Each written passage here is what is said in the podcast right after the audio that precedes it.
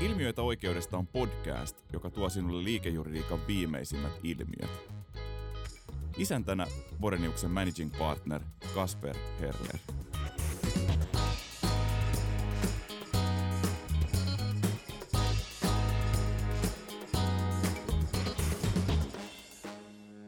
Niin, tervetuloa. Tänään olisi tarkoitus keskustella insolvenssi- ja restrukturointiasioista. Tämä covid-aikakausi on, on tuota, laukassut ennen kaikkea sellaisten yhtiöiden osalta, joilla jo, jo ennen kriisiä on ollut haasteita maksukykynsä kanssa niin, niin tota, akuutiksi ää, tota, oman maksukyvyn solvenssin. Ja, ja tota, täällä kutsuin kanssani keskustelemaan näistä asioista Robert Beldaanin, meidän instru, inso- ja, ja restrukturointipraktikasta. Tervetuloa. Kiitokset.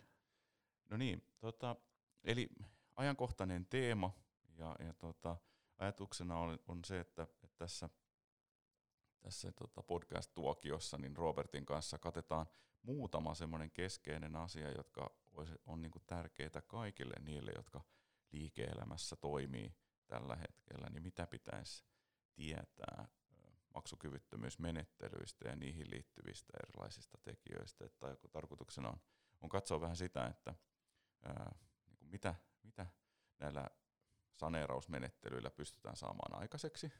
Ja, ja sitten sit semmoista asiaa kuin maksukyvy, maksun saantijärjestys. Eli, eli tota, sitten kun, kun tota insolvenssimenettelyyn, jos, jos yritys ajautuu, niin, niin ikään kuin millä jakoavaimella sieltä niitä, niitä varoja, joita sitten, sitten on, niin, niin, niin sieltä tilitetään. Ja, ja sitten muutama sana ehkä takaisinsaanti ää, järjest- takaisinsaantiasioista ja mitä tämä tarkoittaa ja mistä siitä pitäisi olla, olla tietoisia sitten vedetään, vedetään pikkasen yhteen. Mutta Robert, kun sä seuraat päivittäin nyt tätä, tätä tämänhetkistä ää, insolvenssitilannetta ja restrukturointitilannetta tuolla yrityskentässä, niin miltä tämä nyt tavallaan näyttää ja minkälaiset teemat on ehkä semmoisia, joita sä haluaisit nyt nostaa esiin? Tota, kun katsoo tilannetta, niin, niin tota, näkemykseni mukaan niin tuossa on, tuolla on aika paljon yhtiöitä, joilla on aikaisemminkin ollut jo taloudellisia vaikeuksia ja, ja sanotaan, että tämä koronakriisi ei ainakaan edesauta sitä tilannetta ja, ja tota, vaikka niin kun Suomen hallitus on ryhtynyt toimenpiteisiin sen osalta, että, että konkurssiuhkaisia maksukehotuksia, jotka liittyvät tähän koronakriisiin, niin konkurssilain tilapäisellä muutoksella niin ei, ei voitaisi niin kun hakea käräjäoikeudessa niin kun yhtiöitä konkurssiin, niin se ei tietenkään tarkoita sitä, että, että niin kuin valistuneesti ja diligentisti toimiva niin kuin yhtiön johdon ei pitäisi ryhtyä toimenpiteisiin, mikäli yhtiön niin kuin taloudellinen tilanne on sellainen, että tota, se ei lyhyellä tai edes keskipitkällä aikavälillä pystyisi niin kuin omista velvoitteistansa, velvoitteistansa selviytymään. Eli yleisesti tässä on niin kuin aikaisemminkin on tiedostettu se ongelma, että tota, esimerkiksi yrityssaneerauksiin haetaan aivan liian niin kuin myöhään – ja, ja se sit myös tarkoittaa sitä, että siinä vaiheessa yhtiön saneerauksen onnistumisen edellytykset on aika paljon heikommat kuin että jos oltaisiin riittävän määrin aikaisemmin hakeuduttu siihen saneerausmenettelyyn. Onko meillä yleisesti ottaen niin kuin semmoista pidättyväisyyttä siinä, että, että tota se kynnys on jollain tavalla koetaan kovin korkeaksi sille, että meidän yrityssaneerausmenettelyyn sitten hakeudutaan? No sanotaan ehkä Suomessa ja muutenkin niin kuin Pohjoismaissa ja myös Manner-Euroopassa on aika paljon pelätään sitä niin sanottua insolvenssin stigmaa, että kun, kun hakeudutaan esimerkiksi saneerausmenettelyyn, niin että äh, niin kuin moni esimerkiksi tavaran toimittaja tai muu velkoja, etenkin jos heidän kanssaan ei ole asiasta millään tavalla keskusteltu tai informoitu etukäteisesti, niin ajattelee, että niin kuin tämä yhtiö on vähän ehkä niin kuin pettänyt heidän luottamuksensa, kun, kun vastaavasti tota, tuolla, ää, niin kuin anglosaksisissa maissa ehkä enemmän tämmöinen niin sanottu rescue culture, jonka et, et, et, et se, että et mennään saneeraukseen, niin, niin sitä kautta niin kun olisi, on tarkoituksena niin kun saada se yhtiö pelastettua ja sitä kautta ää, saatua niin kun paras lopputulos siinä tilanteessa näille velkojille. Okay. No, onko sitten vaihtoehtoisesti, onko se nähtävissä Suomessa, että pyrittäisiin sitten niin kuin vapaaehtoisin keinoin ilman tätä meidän virallista lakisääteistä yrityssaneerausjärjestelmää ja menettelyä sitten pelastamaan yhtiöitä? Vapaaehtoisia järjestelyjä toki on, niitä, niitä ei oikein säädellä mitenkään laissa, niin sen takia ne on hieman niin kuin haasteellisia ja ne tietenkin soveltuu vain niin kuin tietyn kokoluokan yhtiöille. Että, että jos, jos ajatellaan, että keskimääräisesti yrityssaneeraukseen menevä yhtiö, niin sen liikevaihto on 1,9 miljoonaa ja taseasema tai tase on, on noin keskiarvolla 1,1 miljoonaa, niin kun ajattelen näitä lukuja, niin hirveän suurta massiivista tämmöistä vapaaehtoista järjestelyä ei, ei niin kuin ole mahdollista suorittaa tai ehkä edes voisi sanoa, että on varmaan edes järkevää suorittaa. Ja. Mutta tota, tietenkin kiireessä, kiireessä tämmöistä vapaaehtoiset järjestelyt aina tehdään, ja, ja jotta semmoinen ylipäätänsä olisi, olisi niin kuin mahdollista, niin se, se velkastruktuuri pitäisi olla sellainen, että siellä on tietyt ää, velkoet, heillä olisi erittäin suuri prosentuaalinen osuus yhtiön veloista, jotta tämmöinen niin vapaaehtoinen järjestely olisi ylipäätänsä mahdollista. Okay itsellä ehkä mielikuvana on, on, on sen tyyppiset niin kuin isommat bisnekset, jossa on sitten, sitten tota, ää, iso pankkisyndikaatti siellä, siellä sitten niin kuin tavallaan taustalla, joka ammattimaisesti katsoo sit sitä, sitä keissiä. Ja tietenkin jolla myös se oma luotonanto ja mahdollinen lisäluotonantokin pohjautuu sitten sen, sen, sen tota, pohjalle ja analyysin varaan, että miten tämä tervehtyy tämä liiketoiminta kyllä näitäkin on ja, ja, ja pankeissa on, on, on erittäin kokeneita, kokeneita juristeja, jotka, jotka näiden päälle katsoo. Ja, ja tietenkin näissäkin, näissäkin on erittäin tärkeää, että, että ollaan mahdollisimman aikaisessa vaiheessa liikenteessä, jotta, jotta tota, kun kiire kumminkin jossain vaiheessa tulee, niin, niin sitä kautta että tota, olisi mahdollisimman paljon aikaa käydä niitä neuvotteluita, kun kun, kun esimerkiksi vertaa tämmöiseen niin kuin viralliseen menettelyyn, niin, niin siinä kun, kun näitä käydään kulisseissa näitä neuvotteluita, niin siinä ei ole esimerkiksi näitä maksu- ja perintäkieltoja ei ole päällä vapaaehtoisessa menettelyssä. Ja käytännössä ottaen ainoastaan ne tahot, jotka, jotka osallistuu siihen menettelyyn, niin, niin heidän velkojansa, velkojansa tullaan järjestelemään. Joo, aivan, että se ei ole, se ei ole niin kuin kaikille tasapuolinen saattaa sitten ikään kuin joku jäädä, jäädä niin kuin odottamaan ja hyödyntämään sitten sitä, sitä asemaa. Just näin, että joku voi nähdä siinä pelitilanteen, että, että huomaa, että, että ei tähän vapaaehtoiseen järjestelyyn kannata niin kuin ryhtyä ja, ja tulee, yrittää tulla hankalaksi siinä tilanteessa ja vaatii täyttä suoritustansa. Mutta sekin, tota, sekin on aika, aika haasteellinen, jotta saataisiin se vapaaehtoinen järjestely sit niin kuin toimimaan. Joo.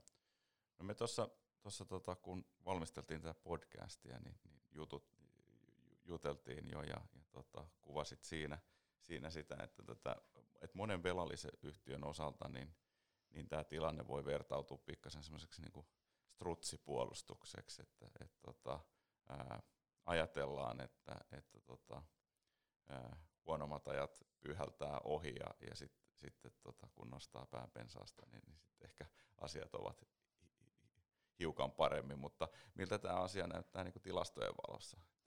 Joo, toi, toi oli kyllä erittäin hyvä, hyvä, hyvä kommentti, ja, tota, ja to, tässä antaa insolvenssipiireissä kyllä puhutaan just tosiaan tämmöisestä niin sanotusta strutsiefektistä, että, että lyödään, lyödään niin kuin pää, ää, pää puskaan ja, ja odotetaan tosiaan, että, että tämä huono aika menisi ohi ja, ja monesti tilanne on sitten vaan se, että, että se joko happi loppuu siellä, siellä puskassa niin sanotusti, että kassa leikkaa kiinni ja, ja yhtiö ei, ei pysty jatkaa sitä liiketoimintaa, joka on, on tietenkin, kun mietitään sitä san, mahdollista saneeraustilannetta, entisestäänkin niin huonontaa sitä yhtiön asemaa. Tai sitten toinen vaihtoehto on se, että, että joku, joku niin kuin esimerkiksi julkisoikeuden velkoja vähän niin kuin herättelee sitä strutsia siten, että, että niin kuin antaa tämmöisen konkurssiuhkaisen maksu, maksukehotuksen tiedoksi. Ja sitten kun mietitään tota saneerauksia, eli, eli tämmöistä virallista yrityssaneerausta, niin noin 60 prosentissa näistä tota, saneeraushakemusten taustalla on konkurssihakemus. Että tota, se kertoo ehkä pikkasen siitä tilanteessa, missä me niin kun, ylipäätänsä Suomessa ollaan näiden saneerausten hakeutumisen kanssa, että tota, aivan liian myöhään. Ja huomioiden etenkin se, että kun, kun yrityssaneerauslaki ää, velvoittaa, että kaikki hakemuksen vireille tulon jälkeen erääntyvät velat pitää maksaa sen mukaan, kun ne erääntyy, tai silloin kun ne erääntyy, niin jos, jos yhtiön kassa on jo kuivilla siinä vaiheessa, kun hakeudutaan, niin, niin mahdollisuudet, että, että yhtiö tulisi niin kuin jatkossa pystyisi näistä velvoitteistaan suoriutumaan, on, ne prosentuaalisesti tippuu aika radikaalisti. Ja, ja, jos, ja kun, kun saneeraus harvemmin niin kuin sitä yhtiön kassavirtaa suoranaisesti parantaa. Tietenkin maksu- ja perintäkiellot pikkasen sitä tilannetta voi helpottaa, mutta se, se, se niin kuin, ää, business siitä harvemmin parantaa, niin toi on aika, aika vaikea yhtälö. Eli tämä 60 prosenttia, se tarkoittaa, että ne on semmoisia enemmänkin defenssinomaisia yrityssaneerauksia, millä pyritään välttämään niin kuin jo, jo niin kuin, ää, vireille asetettu niin kuin konkurssiuhka tai, tai, ja, ja, ja tota, todennäköisesti se hake, hakemuskin on tehty aika, aika tota, nopeasti. Just, just näin, ja me ollaan, me ollaan meidän käytännön harjoituksista, jos ollaan huomattu ja ollaan, ollaan aikaisemminkin kyllä sanottu sitä, että se, niin kuin se saneraushakemuksen valmistelu, niin, niin se on niin kuin ehkä se yksi tärkeimmistä asioista siinä onnistuneessa saneerauksessa, että yhtiön pitää ottaa se aika ja yrittää löytää niin kuin velkoitahoista niitä puoltoja, että voidaan tehdä niin sanottu puoltohakemus. Eli puoltohakemus tarkoittaa sitä, että 20 prosenttia yhtiön veloista ja kaksi tahoa, jotka eivät ole yhtiön niin sanottuja läheisiä, niin puoltaa sitä hakemusta, niin, niin jos, jos saadaan puoltohakemus laadittua, ensinnäkin se on paljon paljon kevyempi laati, se ei vaadi tilintarkastajan selvityksiä ja, ja käräjäoikeus voi ratkaista sen, tota, sen saneeraushakemusasian ilman kuulematta, kuulematta toisia osapuolia eli muita velkoja asiassa. Eli se on erittäin niin kuin kriittinen ja, ja sitä kautta kun, kun yhtiö, niin kun jos on miettimässä siihen saneeraukseen hakeutumista, se, se niin sanottu limbovaihe, eli se saneerauksen vireille tulon, joka on, joka tietenkin on julkinen tieto ja siihen saneerauksen ää, niin kuin menettelyn aloittamisvälinen aika, niin se pyritään niin kuin minimoimaan, koska se on just se, se kaikista pahin epävarmuus, että mitä sillä yhtiölle käy, pääseekö saneeraukseen vai ei. Joo, ja sä tuossa jo johdattelitkin siihen, että, että tota, mitä varhaisemmassa vaiheessa silloin kun nähdään, että, että tota, maksukyvyttömyysriski on, hyvinkin konkreettinen, niin, niin, niin hakeuduttaisiin tämmöiseen menettelyyn, niin silloin siellä kassassa on ehkä vielä, vielä, vielä rahaa, jolla sitten pystytään se, se lisää vaihtoehtoja sitten sille, sille saneeraukselle. Juurikin näin, että se parantaa niin kuin huomattavasti sitä, sitä mahdollisuuksia selviytyy ja, ja yhtiön johdolla ja myös selvittäjällä on enemmän vaihtoehtoja siinä, niin kuin, että mitä miettiä, että mitkä on semmoisia niin kuin tehostamistoimenpiteet, jotka monessa tilanteessa on jo, on jo aloitettu ennen sinne saneeraukseen hakeutumista, mutta et ne, ne niin kuin siinä vaiheessa vasta saneerausmenettelyn aikana alkaa niin kuin vaikuttaa siihen yhtiön kassavirtaan positiivisella tavalla.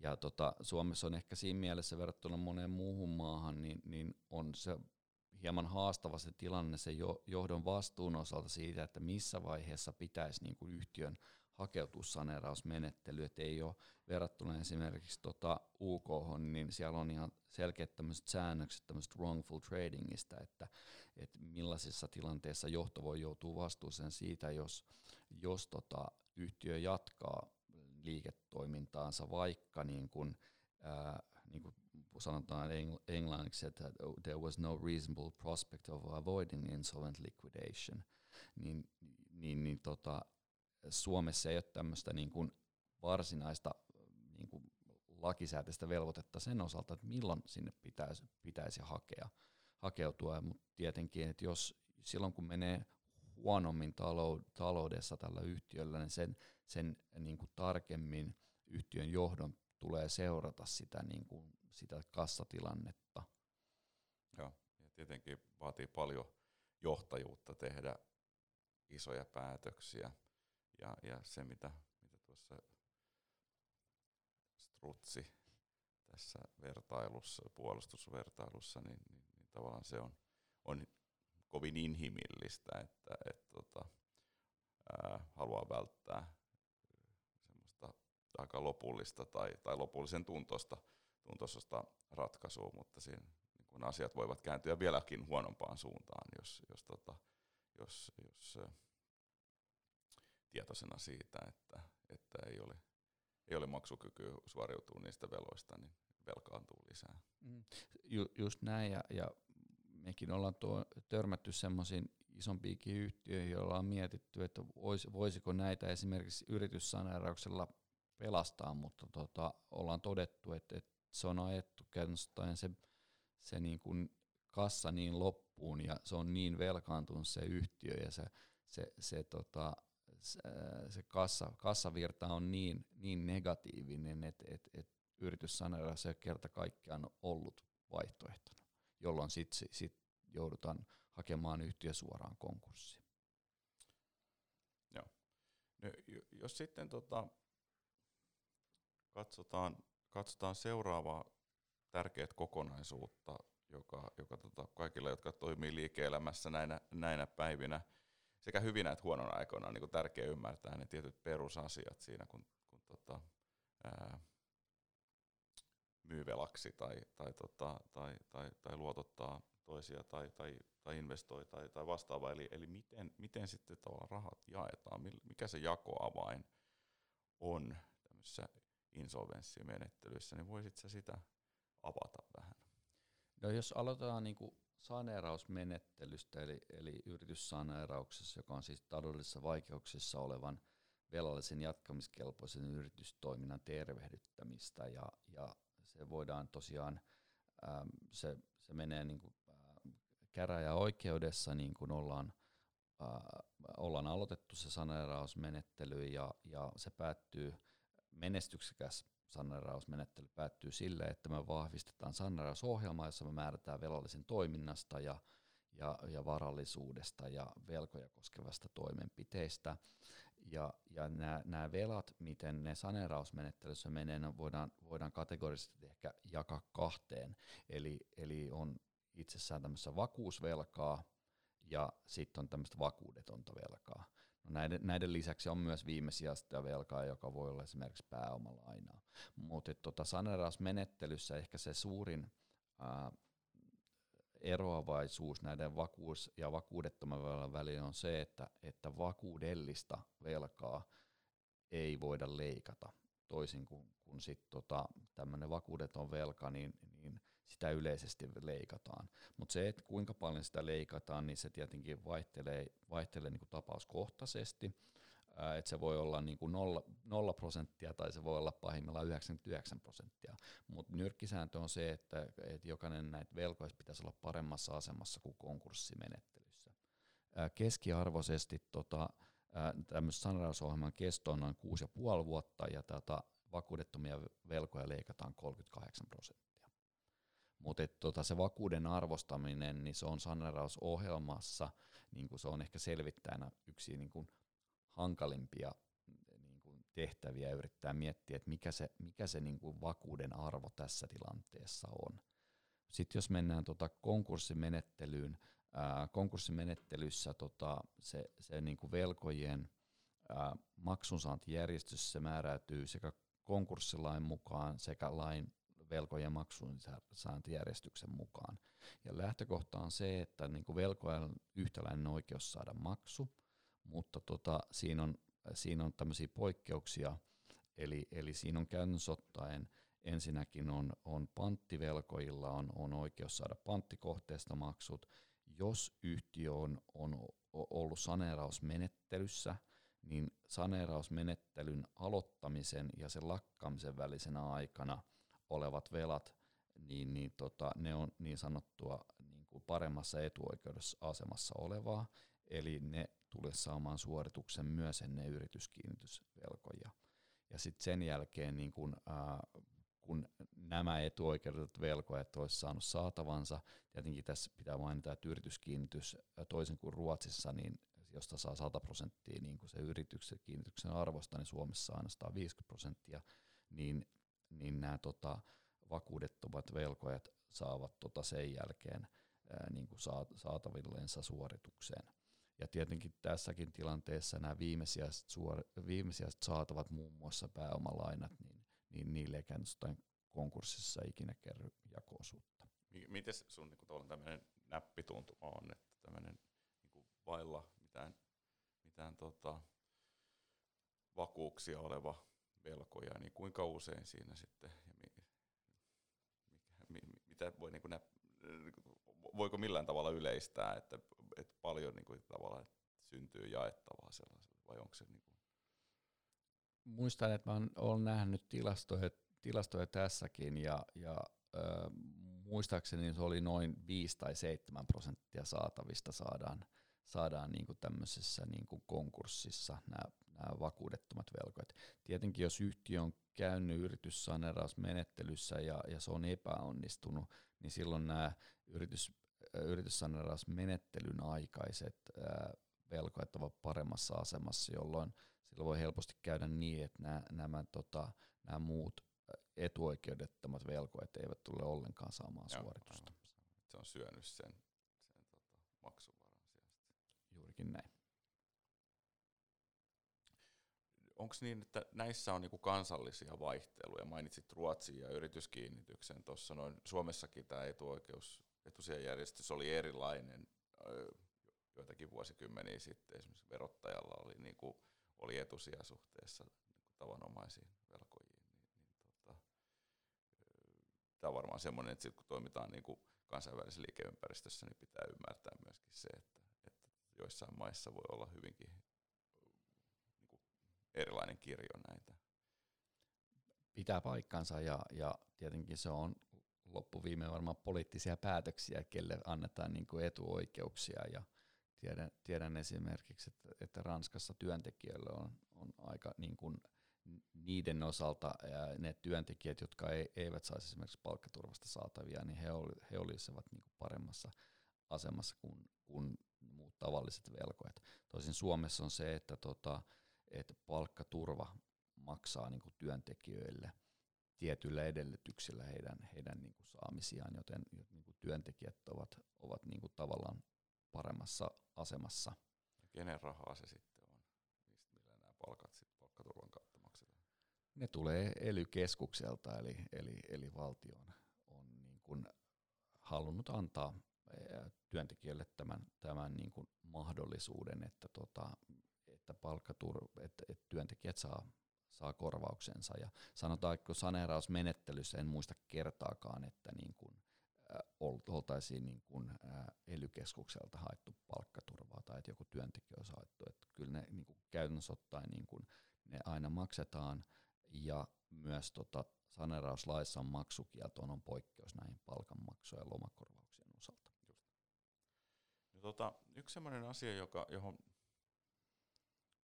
moni turvautuu ja, ja, ja tota, nähdään usein, että et tota, B2B-kaupassa niin, niin, niin tota, vedotaan tämmöisen omistuksen pidätyks, pidätysehtoon, eli todetaan, että niin kauan kunnes tavarat on maksettu, niin ne on, ne on tota myyjän omaisuutta. Niin miten, miten Suomen oikeusjärjestelmä suojaa tällaista ja miten se näyttäytyy näissä insolvenssimenettelyissä? No on tota, verrattuna tosi moneen muuhun maahan, niin nämä, omistuksen pidätysehdot tota, ei, ei ole Suomessa yhtä sitovia. Ja, ja monelle etenkin tota, ulkomaalaisen tämä tulee aika, aika suurena yllätyksenä. Ja tota, et, et, etenkin niin konkurssilaissa siellä on tota, omistuksen pidätyksestä ja takaisinotossa on, on oma säännöksensä, jos, jossa vaan todetaan, että jos omistuksen pidätys omistuspidätysehdosta on sovittu sen jälkeen, kun omaisuus on luovutettu ää, tälle velalliselle, velalliselle, niin, niin ehto olisi konkurssipesää kohtaan tehoton. Ja vastaavasti, jos, jos velallisella on omistuksen pidätys tai takaisinottoehdosta huolimatta oikeus luovuttaa ää, omaisuus edelleen, eli myydä esimerkiksi asiakkaalle, liittää se muuhun omaisuuteen tai muutoin määrätä siitä omaisuudesta omistajan tavoin, niin ehto ei ole konkurssipesää kohtaan, ehto on konkurssipesää kohtaa tehoton. Eli, eli käytännössä ottaen niin kuin tehokkaan omistuspidätysehdon ää, kirjoittaminen ja, ja, ja, ja valvominen siten, että se olisi, se olisi velallisen konkurssissa olisi niin kuin tehokas konkurssipesä ja se velkojaa vastaan on, on erittäin haastavaa. Et, että tota, norm, aika yleinen tilanne on se, että, että joku tota, on toimittanut yhtiöön omistuksen pidätysalaista omaisuutta, esimerkiksi sanotaan vaikka, vaikka jotain, tota, jotain vaatekappaleita, ja, ja siinä tilanteessa, jos, jos se yhtiö velallinen voi, voi myydä sitä normaaliin tapaansa ilman kysymättä tältä, joka on sen toimittanut sinne, niin, niin, niin siinä tilanteessa katsotaan, että se omistus, omistuksen pidätysehto ei ole sitä velallista sitova. Ja, ja vastaavalla tavalla kuin konkurssissa, niin, niin tämä tilanne arvioidaan saneerausmenettelyssä myös. Eli, eli siellä todetaan, että jos, jos saneerausmenettelyssä, niin kuin jos konkurssitilanteessa se ei olisi konkurssipesää sitova, niin ei se ole, ei se ole niin kuin, äh, saneerausmenettelyssä sitä velallista tai selvittää sitova. Eli, eli käytännössä siinä ei klausuulit ei auta, vaan se, sen järjestelyn, missä, niin kuin, missä ne tavarat fyysisesti sitten on ja miten niitä sitten luovutetaan maksuun vastaan tai jotain muuta, niin, niin pitää mennä sen tyyppisiin järjestelyihin, jotta saa sitten tehokasta suojaa. Kyllä näin, ja se pitää olla jotenkin eriytettynä siten, että se, se ei ole niin kuin siellä sekoitettavissa näihin muihin velallisiin tavaroihin, ja, ja jollakin tavalla tällä myyjällä pitää olla, myyjällä siis se, joka, joka on toimittanut se omistuksen pidätysehdon alaista omaisuutta, pitää olla jonkinnäköinen kontrollivalta sit siihen. Ja, ja niin kuin se mennään niin kuin loppuviimein, se voidaan niin kuin asia voidaan ratkaista tuomioistuimessa ja silloin kuullaan todistajia, että miten tässä ollaan niin kuin käytännössä ottaen tämän omistuksen pidätysehdon alaisen omaisuuden osalta menetelty, että ollaanko saatu sitä myydä, myydä vapaasti vai ei. Jos me vielä sitten tähän loppuun pari sanaa takaisinsaantiriskistä, eli mi, voisitko vaan lyhyesti kertoa kuulijoille, että mikä, mikä se takaisinsaanti on ja, ja, ja, ja tota, minkä tyyppisissä tilanteissa, niin, niin se, että että onko se niin kuin aina niin, että kun, kun saa, saa tota, sitten, sitten tota, kaiken näköisellä painostuskeinolla niin velallisen suorittamaan viime tinkaan ennen, ennen yrityssaneerausta tai konkurssia sitten ne, ne, ne velat juuri, juuri tota, tälle velkojalle, niin sitten ollaan ikään kuin safe. No, sanotaan, että tota, jos mennään ehkä askel taaksepäin, niin tota, insolvenssimenettelyssä yksi niin kuin tärkeimpiä periaatteet on velkojen yhdenvertainen kohtelu. Ja, ja tota, takaisinsaannilla niin puututaan siihen, että mikäli joku velkoja on saanut äh, niin kuin suuremman äh, osuuden saatavoistaan juuri ennen, ennen tota, esimerkiksi saneeraus- tai konkurssimenettelyä. Ja, ja niin kuin ideana, ideana tässä on se, että niin kuin se, joka, joka niin kuin huutaa koviten tai vaatii eniten saataviansa, niin, niin ei tulisi sitä saamaan, tai ainakin jos he saa, niin tietävät, että siinä on tämmöinen takaisinsaantin riski. Eli, eli takaisinsaannilla käytännössä ottaen niin kun peräytetään semmoisia toimenpiteitä tai menettelyitä tai järjestelyitä, jotka on, on tehty ennen saneerausmenettelyä tai konkurssia. Yleisesti ottaen, niin kun, kun, kun saneerausmenettelyssä on tarkoitus jatkaa yhtiön liiketoimintaa, niin, niin takaisin saanteja niin kuin keskiarvolla niin kuin haetaan ja ajetaan hirveän paljon vähemmän kuin, kuin tota konkurssimenettelyssä, jolloin konkurssimenettelyssä käytännössä yhtiön liiketoiminta on loppunut, niin sitten katsotaan ehkä enemmän sinne peräpeiliin ja selvitellään, mitä siellä on, mitä siellä on tapahtunut ja, ja kuka on milläkin tavalla saanut suorituksiansa. Ja, ja etenkin semmoisiin niin suorituksiin, joita voidaan pitää niin kuin ei-tavanomaisina, niin niin niihin puututaan. Ja myös tietenkin, että jos, jos joku, joku velallinen olisi, olisi just niin kuin katsonut aiheelliseksi maksaa jollekin taholle, joka on läheinen varsin merkittävän suorituksen, ää, niin, niin, niin niihin myös, myös niin kuin puututaan. Et siinä on ehkä sanotaan reparatiivinen ja restriktiivinen tämmöinen funktio siinä takaisin saanilla. Joo. Mutta silloin kun ollaan yrityssaneerauksessa, kun saneeraaja ikään kuin kuittaa sitten yhtiöille aika usein sitten, että nämä voidaan maksaa, niin silloin ollaan myös vähän enemmän safe kuin sitten konkurssissa, missä on myöskin konkurssipesällä intressiä saada sinne pesään myöskin varoja. Juurikin näin, ja sel- selvittäjältä monelta kysy- monesti kysytään sitä, että mitä, mitä velkoja voi ja saa maksaa, mutta tietenkin kun ollaan siinä saneerausmenettelyssä, niin, niin sehän tulee laista suoraan, että, että menettelyn, menettelyn vireille tulon jälkeen, niin, tai korjaan, kun silloin kun haetaan saneerauksia, niin sen jälkeen ne velat pitää maksaa sitä mukaan, kun ne erääntyy. Ja, ja todennäköisesti ne on just sellaisia normaaleja niin kuin bisnekseen liittyviä, jotta bisnestä voidaan jatkaa. Niin siinä sen takia mä näkisin, että nämä niin kuin riski siitä, että ne niin kuin tultaisiin velanmaksun peräyttämisellä hakemaan takaisin niin kuin konkurssimenettelyssä on aika paljon pienempi. Aivan.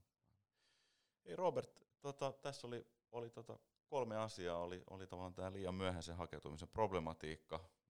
Se on, se on iso, iso asia ja, ja tavallaan siinä, siinä tota, niin kuin ehkä se pointti on se, että, että näitä pitäisi alkaa valmistelemaan silloin, kun alkaa näyttää huonolta, niin, niin hyvissä ajoin. Niin sitten oli tämä maksunsaantijärjestys, joka on hyvä olla tiedossa se, että, että tota, vakuudelliset velkojat on paljon paremmassa asemassa. Ja sitten oli tämä takaisinsaantiriski, missä on vaan tärkeää ymmärtää se, että, että tota, pyritään siihen tilanteeseen, jossa kaikki velkoja kohdellaan yhdenvertaisesti.